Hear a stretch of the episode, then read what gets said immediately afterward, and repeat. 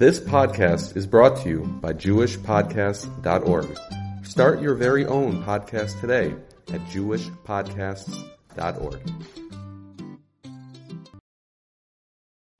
We are continuing now the reasons, some of the reasons why Rabbanim Machshirim, other Rabbanim, and educated kosher consumers do not want to rely or use practically anything from the Star K.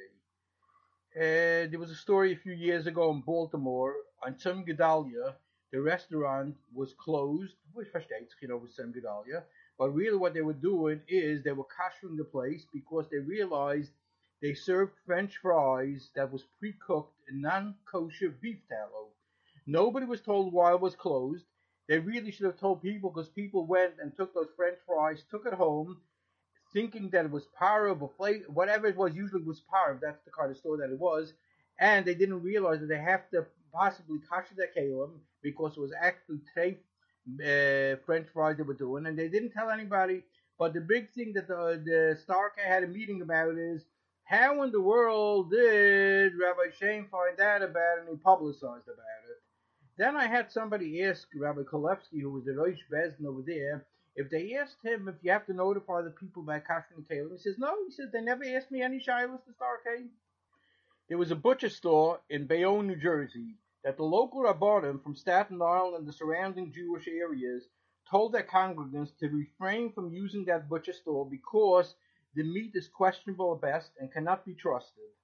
The state of New Jersey kosher enforcement was also looking into the so-called kosher butcher but were unable to nail him due to the fact that he was technically under the supervision of some rabbi. Lo and behold, the Star K gives the without so much as contacting the local Rabbana to find out if the butcher store is owned by a person that can be trusted. When I asked Dr. Pollak, how can you give Ashgacha to such a butcher, his response was, ah, it was all political that the Rabbanim said not to buy from the butcher. Did you check? He says, yes. I spoke to the Rabbanim afterwards, and they all said they were never contacted. There was a non-religious Jew that had a bakery in the Maryland area, and he was under the Star K, and they let him be open to sell wholesale. Because what the non-religious Jew did was he sold the bakery to his non-Jewish wife. So he could be open for. Uh, they allowed him to be open to the wholesale trade, but not open to the retail trade. And if he sold it basically to um, his wife, who's a shiksa, he has no problem. See, Rashi and Kehelis addresses that. Peruk Aleph, Pasuk Yud the Rashi says over there, Ki beroiv chachma, ad m'soymach ha-chachmasai, ve'ena misrachik min I guess that's where the star K usually heads, and we're questioning why Rabbanim and others don't want to rely on them ultimately we're talking about that Shchita and uh, Galil Shchita false poultry. The plant eventually, in the short period of time, had to close up because the publicity went out that much of the scandals that was going on over there, and that Rabbi Rubin's report said that you're talking about 20% of the veils of Tafis, and then the Star K went and made a forgery on the um, on the report from Rabbi Rubin, so eventually had to close up, and Galil Poultry moved at that time, moved over to uh, Empire. And then they started over there, basically also intimidation of the Shachtim, which they're very, very good in that. And basically they taught the workers, they did it in the other place also, there is no respect to have for a shoichet, a boydik, or a mashgiach. Basically, they're regular, regular employees. You could trample on them. You don't have to listen to them. You could do whatever you want. It's basically degrading, degrading the shachtim. In most plans with other ashgachas, rabbi, the rabbi said this, the rabbi said that, these kind of things. You could read up all about it on uh, from the Debrecina with the shchita that there was by uh, Chaimowitz International. Uh, they have a whole pamphlet. If anybody wants a copy of the pamphlet, basically send an email to me at kashrusy, K-A-S-H-R-U-S-Y at AOL.com. If you also want a copy of Reb Moshe Sternbuch's letter where he says not to rely on them, you know, because of the wine, and we know from Reb Shlomo Zalman Auerbach um, the the Bishul uh, Bishul Akum things, which causes all the intermarriage that's caused by the Star K. If you want copies of those things, etc., please uh, send me an email. Again, Kashrus Y, K A S H R U S Y, at AOL.com, but please indicate in the subject line what items you want because I'm not going to just send out everything to everybody. You have to ask for it specifically, which letter, which letters you want to have, which pamphlets, etc., etc. The Star K had by the Shchitas basically, they used to count in the Velas that a Shoichet has over there. So where the Shachtim basically complained to the rabbinic administrator's brother, they said, you know, we have two seconds to make a decision if it's an veil or not. And we're being intimidated and everything, and they count what it is, and then they start, they call us into the office, and they say, you had too many veils yesterday, you have to bring down the camp. How can I bring down, you know, this real, real intimidation? So the rabbinic brother said, well, what you do is take some of your chickens and unveil us, throw it into a different shaykh's pail. Let him worry about it. Each one's got a fend for himself. You know, don't worry about it. And each one. But I feel it's very important that we do count and we know exactly what it is, and you make sure you have a good shechita. Then the, basically in, in Empire, the Shachtim decided they were so being so intimidated everything by uh, the Starcade. They decided they have to form a union, and they formed a union. And uh, basically, so they decided Starcade they have to get rid of the unions. The first thing is try to go after the head of the union uh, guy, I, I, believe his name was Ephraim Abramson. So they found a little thing over here and they decided, oh, that's good enough. You violated the ethics of kashrus and we don't want you any more shechting on the line. You have to leave the plant. So the Shoichet basically was aware. Oh, by the way, I most I didn't say it before. I did send uh, four hazmanas from the um, Bezdin Koil Rabbanim, Rabbi Melinowitz was the head of it, sent to the Star K, and they refused to come to the Torah. So basically, they were ruled to be a Masara Vladin. So when this uh, Abramson decided he wants to go to court with them, his question was, does he have to go to the Torah first? And I gave him a copy of the Asmonis that was sent out, and he went and he asked Israel. And Israel says, no, somebody that's Masara Vladin, you don't have to go to Bezdin with him, you can go straight to court. If, if and basically I was um, taken as the expert witness to testify on behalf of the Shoichet that it was not a violation of kashrus, etc. And they had me on the uh, deposition there for about eight hours. And ultimately, the Starcade Insurance Company or whoever else it was together with them had to pay out $500,000 to the Shoichet. Then they went and they sent Azmona to Bezdin of uh, Beis Yosef Bezdin, which is, by the way, we'll get into that another time, uh, to demand back the money that it costed them to pay out for these things and all their expenses. And he didn't bother answering because basically somebody that's a Masada Din doesn't go to the Torah. You don't have to go with him to the Torah. Very simple. There was a company called Nordica Cheese Company, which was under the Star K, and the, listed as a Yisrael, Chol Yisrael product. And Yeshiva people in Lakewood said that something doesn't add up over here with this thing being Chol Yisrael. At a later date, they discovered that the cheese itself is Chol of Stam, Chol Vakum, whatever you want to call it but it was creamed with Chol Yisrael. And once it was creamed with Chol Yisrael, the Star K felt they could call the cheese Chol Yisrael, and the people were using it so called as Chol Yisrael without being aware of this little chachma that if you creamed it, and I don't know where they got this kind of thing, that if you cream it with Chol Yisrael, it becomes Chol Yisrael. Then there was a Romano cheese, a distributor of Romano cheese. Somebody contacted, um, regarding the Romano cheese, contacted a large uh, distributor that he needs Romano cheese, but he doesn't need it to be from Chol Yisrael, he needs Chol Stam. The distributor says that they can't get from that Romano cheese from Europe under the OU because it can't meet the OU criteria. But if you want, we could get it Star K approved, even though it's not Chol Yisrael. The family of uh, Shlomo Zalman Auerbach published Alicha Shlomo, the Yom Tov edition, and they had in there the discussion that I had with Rabbi Shlomo Zalman regarding um, uh, Bishul Yisrael, etc., longer discussion, where he addressed over there that the cause, you know, the, the star case hefted on installing a light bulb in an oven with a battery considered Bishul Yisrael. So Rabbi Shlomo Zalman says that that is one of the biggest causes of intermarriage. So the star K, when it was printed over there, the star K had the nerve that they got a hold of the Halicha Shlomo they doctored those two pages to come up with a whole different thing that it says there. Then they went to Hershey Friedman and they got him to publish a, Hershey, a Friedman uh, edition that didn't have that part in there because they didn't want anybody to know that the Ms. Alma says that the star K is the cause of a lot of um, a lot of intermarriage all over Usai with the wine which uh, which uh, Sternbuch addresses and with the Bishul Yisrael thing that Ms. Alma so they went and did that and they put out all over, removed the other ones from Bate Madrashim and on and bookstores and everything else, and put in the Friedman edition. Poor Hershey Friedman. Why was the Star K acceptable by the Fruma Oilam and the Yeshiva Light, so called as, as our type of Ashgacha? Because in the beginning, the Star K did not give any Ashgacha to Chol of Stam, Chol of Akum, only Chol Yisrael.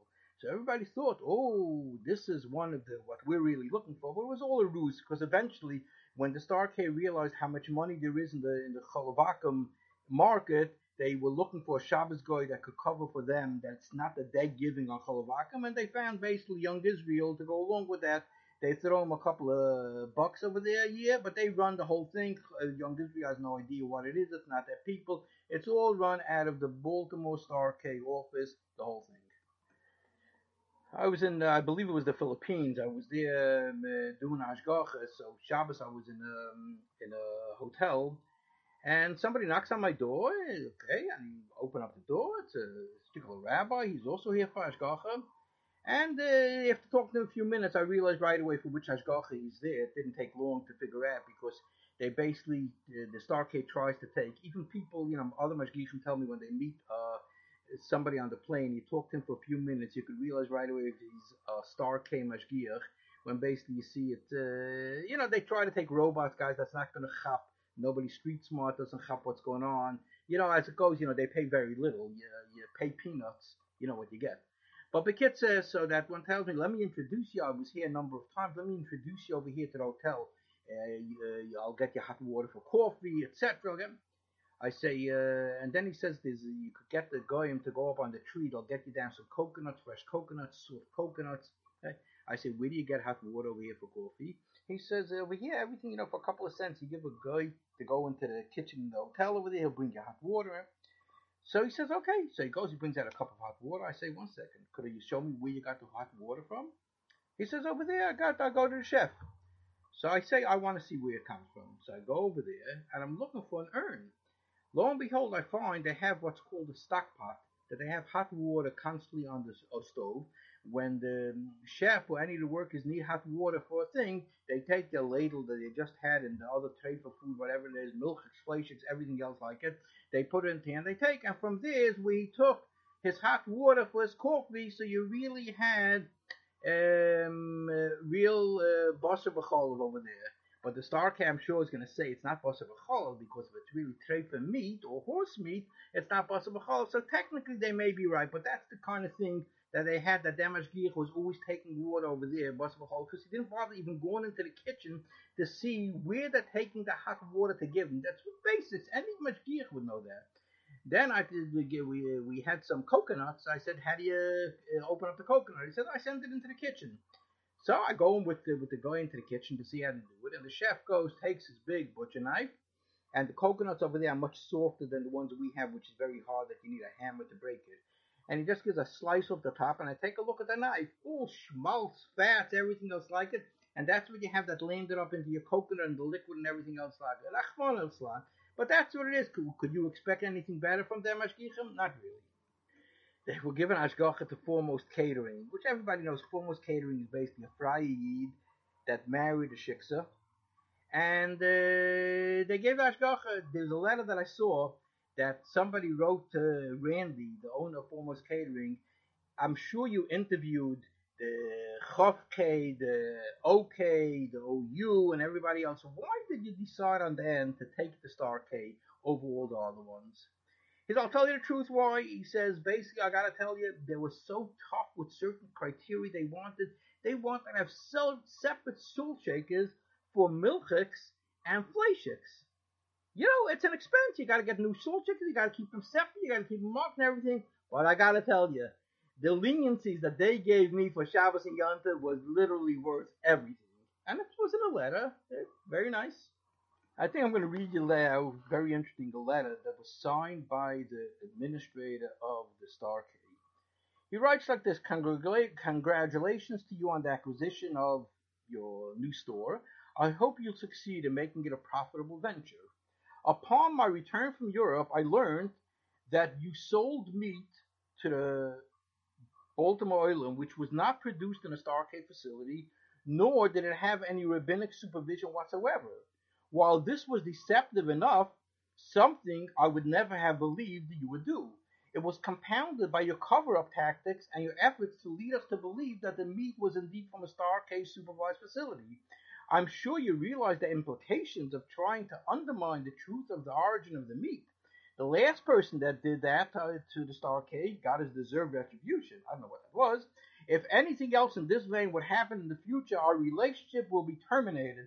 In the meantime, we're contemplating which action to take. I hope you'll take this matter to heart and the public will be able to feel confident they're buying kosher meat from your facilities. Interesting. Every other kosher organization would drop the hashgacha like a hot potato. Not long after that, a couple of months later, another letter from the Star Case, signed by the rabbinic administrator and the president this time. This is to inform you that the Vaad Hakashrus is extremely disturbed by your recent antics and harassing and preventing our representative from overseeing the kashrus of your establishment. Last week, you interfered with the rabbi as he was attempting to discuss kashrus procedures with our mashgiach. On the following Shabbos, the rabbi was publicly humiliated in shul by you. This will follow several material kashrus violations, in some of which you personally were involved. Since the above results in added time and effort and is putting a strain on our kashrus staff, where more ashgacha is necessitated, necessitated we are raising the monthly fee to $100 per, or an additional $100 per month. As you well know, we originally reduced your fee, anticipating that having two separate locations owned by a single individual would be somewhat easier to certify than two establishments operated by different owners. Unfortunately, the negative attitude and attempts to provoke our mashgichim into becoming suspicious of one another require a great deal more effort on the Vat's part. In addition, we're demanding that a public apology is in order to the rabbi of the Star K, and that in the future you and your staff refrain from this type of self-serving behavior. There's a third thing that there was a notice that went up in the store that anybody that bought uh, beef bones between this date and this time and this date and this time should please call up the Vaad Hakashrus because it was determined that those bones were treif. Interesting. Where's the Mashgiach? Everything comes in is supposed to be checked by the mashgiach. Well, if you have mashgiachim that you pay peanuts, that's what you get. A big problem was when other kashrus organizations basically you brought these things to their attention. Their answer was yes, but he's a very big Talmud Chacham, so we have to be very careful and respectful. He's a very big Talmud Chacham. It's interesting, you know, I, am I'm, I'm not that familiar with every part of Shulchan Aruch, but I found two places in Shulchan Aruch that you look for Talmud Chacham. One is when there's a chayla and you have to be Michal Shabbos, it says you should take a Talmud Chacham that should be Michal Shabbos. And the other place that you can't make somebody into Zaken Mamre unless he is a big Talmud. But does that really affect that because of that, that'll be a cover up on kashrus issues when you know there's a problem? Like there was, uh, the Starcade does allow caterers to have the guy Shabbos morning take a prime rib that was just only partially cooked, not even the side, leave it in the refrigerator overnight, and they want to serve hot prime rib on Shabbos day. So they let the guy take it out of the refrigerator, put it into the oven on Shabbos, and then they have prime rib to be able to give hot prime rib. Rare, uh, medium done, well done, whatever you want to have, but they have it over there to give it on Shabbos. He was once uh, approached, um, the rabbinic administrator was approached by the rabbinic administrator of the um, OU, and he says, Could you tell me how in the world you allow such a thing? So he says, Let me ask you, if there would be a mistake, and a guy by mistake put it in, would be a b'di'ev, and he put it in, he took it off the stove, and he wasn't supposed to, everything else, would you allow such a kind of thing? He says, I gotta think about it, but could be there would be a way if it happened all by mistake and the guy did it on his own, that I basically would allow the thing. So he says, so your question to me is, why am I allowing L'chatchila to do, uh, put something into the oven which you would allow Evid? I don't feel that I have to respond to that to you. Thank you. I'll continue the series on the Starcade another at a, another date, but this is in the meantime what it is. And basically, you're starting to get the picture. This is what you could see basically